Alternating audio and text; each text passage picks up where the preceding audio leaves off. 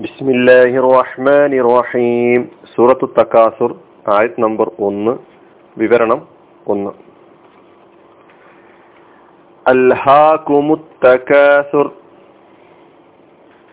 പരസ്പരം പെരുമ നടിക്കൽ നിങ്ങളെ അശ്രദ്ധരാക്കിയിരിക്കുന്നു.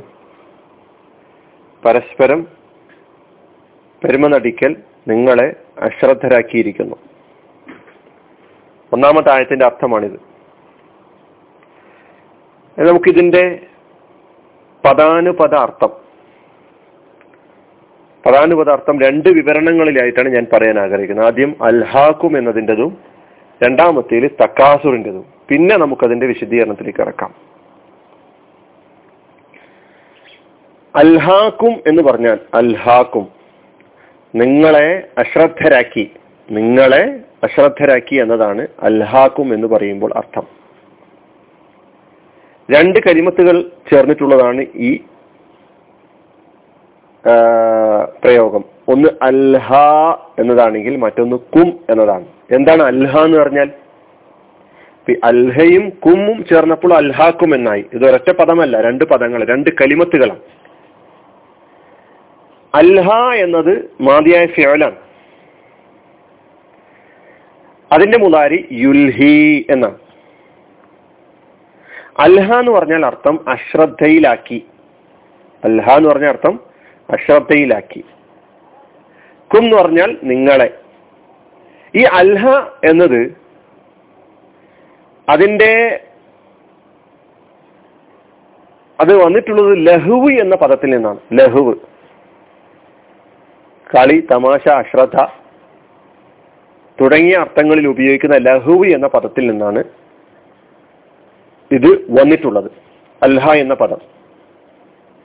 അപ്പൊ അശ്രദ്ധനാക്കി അല്ലെങ്കിൽ അശ്രദ്ധയിലാക്കി എന്ന അൽഹയുടെ അശ്രദ്ധനായി എന്ന പദം എന്താണ്? അത് ലഹ എന്നാണ്.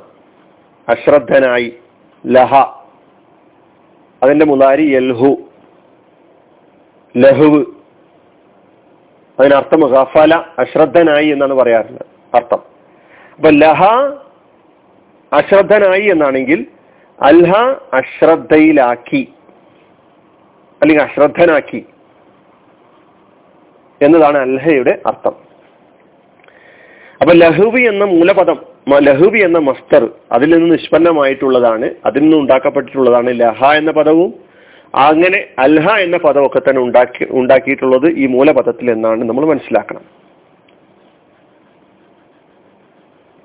ലഹുവ് എന്ന പദം ഖുർആാനിൽ ഒരുപാട് സ്ഥലങ്ങളിൽ വന്നിട്ടുണ്ട് ലഹുവ്. ഇന്നമൽ ഹയാത്തു ദുനിയ അലമു. അന്നമൽ ഹയാത്തു ദുനിയ ലഹിബുൻ വലഹുബുൻ വസീനത്തുൻ ഭൗതിക ജീവിതം എന്ന് പറയുന്നത് കളിയും തമാശയും ഒക്കെ കൂടിയിട്ടുള്ളതാണ് എന്ന് പറഞ്ഞുകൊണ്ട് ലൈബുൻ വലഹുബുൻ ഈ പദം ഖുർആാനിൽ ഉപയോഗിച്ചതായിട്ട് കാണാൻ കഴിയുന്നു. അതുപോലെ തന്നെ ലഹുവുൽ ഹദീസ് എന്ന പേരിൽ പരിചയപ്പെടുത്തിയിട്ടുള്ള ഒരു കാര്യമുണ്ട്. ലഹുവുൽ ഹദീസ്. ഹദീസ് എന്ന സംസാരം. ലഹുവുൽ ഹദീസ് എന്ന് പറഞ്ഞാൽ എന്താണ്? അത് നൽകപ്പെട്ടിട്ടുള്ള വിശദീകരണം കുല്ലു കലാമിൻ യുൽഹിൽ കൽബ വയക്കുലുൽ വക്ത വല യുസ്മിർ ഖൈറ. മനുഷ്യനെ അശ്രദ്ധയിലാഴ്ത്തുന്ന മനുഷ്യന്റെ ഹൃദയങ്ങളെ അശ്രദ്ധയിലാഴ്ത്തുന്ന മനുഷ്യന്റെ സമയം കൊല്ലു കൊല്ലുന്ന മനുഷ്യന്റെ സമയം വ്രത തിന്നു തീർക്കുന്ന ഒരു ഹൈറും പ്രദാനം ചെയ്യാത്ത ഒരു നന്മയും പ്രദാനം ചെയ്യാത്ത ഒരു പ്രയോജനവും ചെയ്യാത്ത എല്ലാ സംസാരങ്ങളെയും ലഹുൽ ഹദീസ് എന്ന പേരിലാണ് പരിചയപ്പെടുത്തിയിട്ടുള്ളത്. അപ്പൊ നമുക്ക് ഈ പദങ്ങളുടെ പദത്തെക്കുറിച്ചാണ് നമ്മൾ ഈ അൽഹാക്കും എന്ന് പറയുന്ന ആ പ്രയോഗമാണ് നാം ഇപ്പോൾ വിശദീകരിച്ചു വരുന്നത്. അപ്പൊ അൽഹ എന്ന് പറഞ്ഞാൽ അശ്രദ്ധയിലാക്കി. അശ്രദ്ധയിലാക്കി. ഇനി കും എന്ന് പദം. കും എന്നത് നിങ്ങളെ. നിങ്ങൾ മുമ്പ് പഠിച്ച സൂറകളിൽ ക എന്ന പദം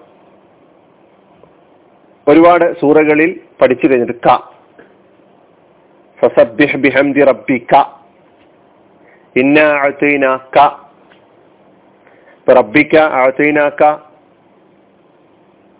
എന്നെല്ലാം തന്നെ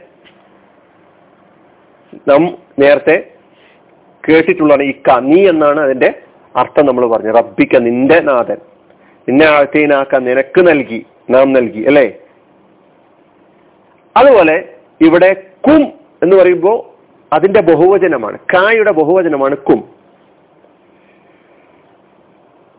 ഈ കാഫിന് കാഫുൽ മുഖാത്തബ് എന്നാണ് പറയുക. ഇത് സർവനാമമാണ്. ലമീർ എന്ന് പറയും. സർവനാമത്തിന് നമ്മൾ പഠിച്ചിട്ടുണ്ട് ലമീർ ഖുറാനിൽ ഏകവചനമായും ദ്വിവചനമായും ബഹുവചനമായും സ്ത്രീലിംഗമായും പുല്ലിംഗമായും ഉപയോഗിച്ചിട്ടുള്ള രൂപം നോക്കിയാൽ ഇങ്ങനെ നമുക്ക് മനസ്സിലാക്കാം. ക എന്ന് കാണാൻ കഴിയും. കി എന്ന് കായുടെ അന്നസായ നിലയ്ക്ക് സ്ത്രീലിംഗ പ്രയോഗം എന്ന നിലയ്ക്ക് കി എന്ന പ്രയോഗം. അതുപോലെ കുമ കുമ ദ്വിവചനമാണ്. അത് മുതക്കറിനും മുഅന്നസിനും പുല്ലിംഗത്തിനും സ്ത്രീലിംഗത്തിനും ഒരുപോലെ കുമ എന്ന് തന്നെയാണ് ഉപയോഗിക്കുക. കും. ഇവിടെ വന്ന കും. ഇത് സ്ത്രീലിംഗ പുല്ലിംഗ പ്രയോഗമാണ് കും. അതിന്റെ സ്ത്രീലിംഗ പ്രയോഗം കുഞ്ഞ. ഇത് ഖുറാനിൽ വന്നിട്ടുണ്ട്. ഓർമ്മയിൽ വെക്കാൻ വേണ്ടി മാത്രം പറഞ്ഞു എന്ന് മാത്രം. ക കി കുമ കും കുന്ന. ക കി കുമ കും കുന്ന. നിങ്ങൾ അത് നിങ്ങൾ രണ്ടുപേര് കുറെ പേര് എന്ന അർത്ഥങ്ങളിൽ ഉപയോഗിക്കുന്ന പദമാണ്. ഇവിടെ വന്നിട്ടുള്ളത് കും എന്നുള്ളതാണ്. അപ്പൊ കാഫുൽ മുഖാത്തബ് എന്നാണ് ഈ കാഫിനുള്ള പേര്. ഇത് നമീറാണ് സർവനാമമാണ് എന്ന് നമ്മൾ മനസ്സിലാക്കി വെക്കണം. അപ്പൊ അൽഹാക്കും എന്ന് പറയുമ്പോൾ നിങ്ങളെ അശ്രദ്ധരാക്കി നിങ്ങളെ അശ്രദ്ധയിലാക്കി. അപ്പൊ ലഹുവ് എന്ന അശ്രദ്ധ എന്ന പദ അർത്ഥം സൂചിപ്പിക്കുന്ന ലഹുവി എന്ന പദത്തിൽ നിന്നാണ് ഈ പദം ഉണ്ടായിട്ടുള്ളത് അൽഹ എന്നുള്ള പദം. അപ്പൊ ഈ പദം അറബി ഭാഷയിൽ ഉപയോഗിക്കുന്നത് ഇങ്ങനെയാണ്. ഒരാൾ വളരെ പ്രധാനപ്പെട്ട സുപ്രധാനമായ മറ്റു കാര്യങ്ങളിലെല്ലാം തന്നെ അശ്രദ്ധനായിക്കൊണ്ട് ഒരു പ്രത്യേക വിഷയത്തിൽ മാത്രം മുഴുകി പോകാൻ മാത്രം ആ വിഷയത്തിൽ ആകൃഷ്ടനാവുക എന്നതാണ്. അല്ലഹാക്കും നിങ്ങളെ അശ്രദ്ധനാക്കി നിങ്ങളെ അശ്രദ്ധയിലാക്കി എന്ന് പറയുന്ന ഈ അശ്രദ്ധ ഈ ലഹു എന്നതുകൊണ്ട് ഉദ്ദേശിക്കുന്നത് എന്ന് നമ്മൾ മനസ്സിലാക്കേണ്ടതുണ്ട്. അപ്പൊ ലഹുവ് എന്ന് പറഞ്ഞു കഴിഞ്ഞാൽ ലഹു എന്ന് പറഞ്ഞു കഴിഞ്ഞാൽ ഒരാൾ സുപ്രധാനമായ കാര്യങ്ങളിലെല്ലാം തന്നെ അശ്രദ്ധനായിക്കൊണ്ട് ഒരു വിഷയത്തിൽ തന്നെ മുഴുകി പോകാൻ മാത്രം ആ വിഷയത്തിൽ ആകൃഷ്ടനായി അതിൽ ആണ്ടുപോകുന്നതിനാണ് സുപ്രധാനമായ കാര്യങ്ങളിൽ നിന്നൊക്കെ തന്നെ അശ്രദ്ധരായി പോകുന്നതിനാണ് ലഹുവ് എന്ന് പറയുന്നത്. അതിൽ നിന്നുള്ള പദമാണ് അൽഹ എന്നുള്ളത്. അപ്പൊ അൽഹാക്ക് എന്ന് പറയുമ്പോൾ എന്തായിരിക്കും അർത്ഥമാവുക? നാം നിങ്ങളെ അല്ലെങ്കിൽ നിങ്ങളെ അശ്രദ്ധയിലാക്കിയിരിക്കുന്നു എന്ന് പറയുമ്പോൾ അർത്ഥമാക്കുന്നത് നിങ്ങളുടെ അന്തരാളം നിങ്ങളുടെ ഹൃദയം നിങ്ങളുടെ ഉള്ള് ഏതോ ഒരു വിഷയത്തിൽ ആണ്ടുപോയിക്കൊണ്ടിരിക്കു പോയിരിക്കുകയാണ്. ആ വിഷയത്തെക്കാളും സുപ്രധാനമായ മറ്റു കാര്യങ്ങളിലെല്ലാം തന്നെ നിങ്ങൾക്ക് ഒരു ബോധവുമില്ലാത്ത അവസ്ഥയിലാണുള്ളത്. നിങ്ങൾക്കിപ്പോൾ നിങ്ങൾ ആണ്ടുപോയിരിക്കുന്ന ആ വിഷയത്തിൽ മാത്രമാണ് നിങ്ങൾ നിങ്ങളുടെ ശ്രദ്ധ കേന്ദ്രീകരിക്കുകയും അതിനോടുള്ള ഭ്രമമാണ് അതിനോടുള്ള സ്നേഹമാണ് നിങ്ങളെ ഭരിച്ചുകൊണ്ടിരിക്കുന്നത് നിങ്ങളെ നയിച്ചുകൊണ്ടിരിക്കുന്നത് ഇതാണ് അൽഹാക്കും എന്ന് പറയുമ്പോൾ അർത്ഥമാക്കുന്നത്. ബാക്കി വിശദീകരണങ്ങളൊക്കെ തന്നെ നമുക്ക് പിന്നീട് പഠിക്കാം. ഇവിടെ അൽഹാക്കും എന്ന് പറയുമ്പോൾ എന്താണ് അർത്ഥമാക്കുന്നത് എന്ന് നാം മനസ്സിലാക്കി വെക്കുക.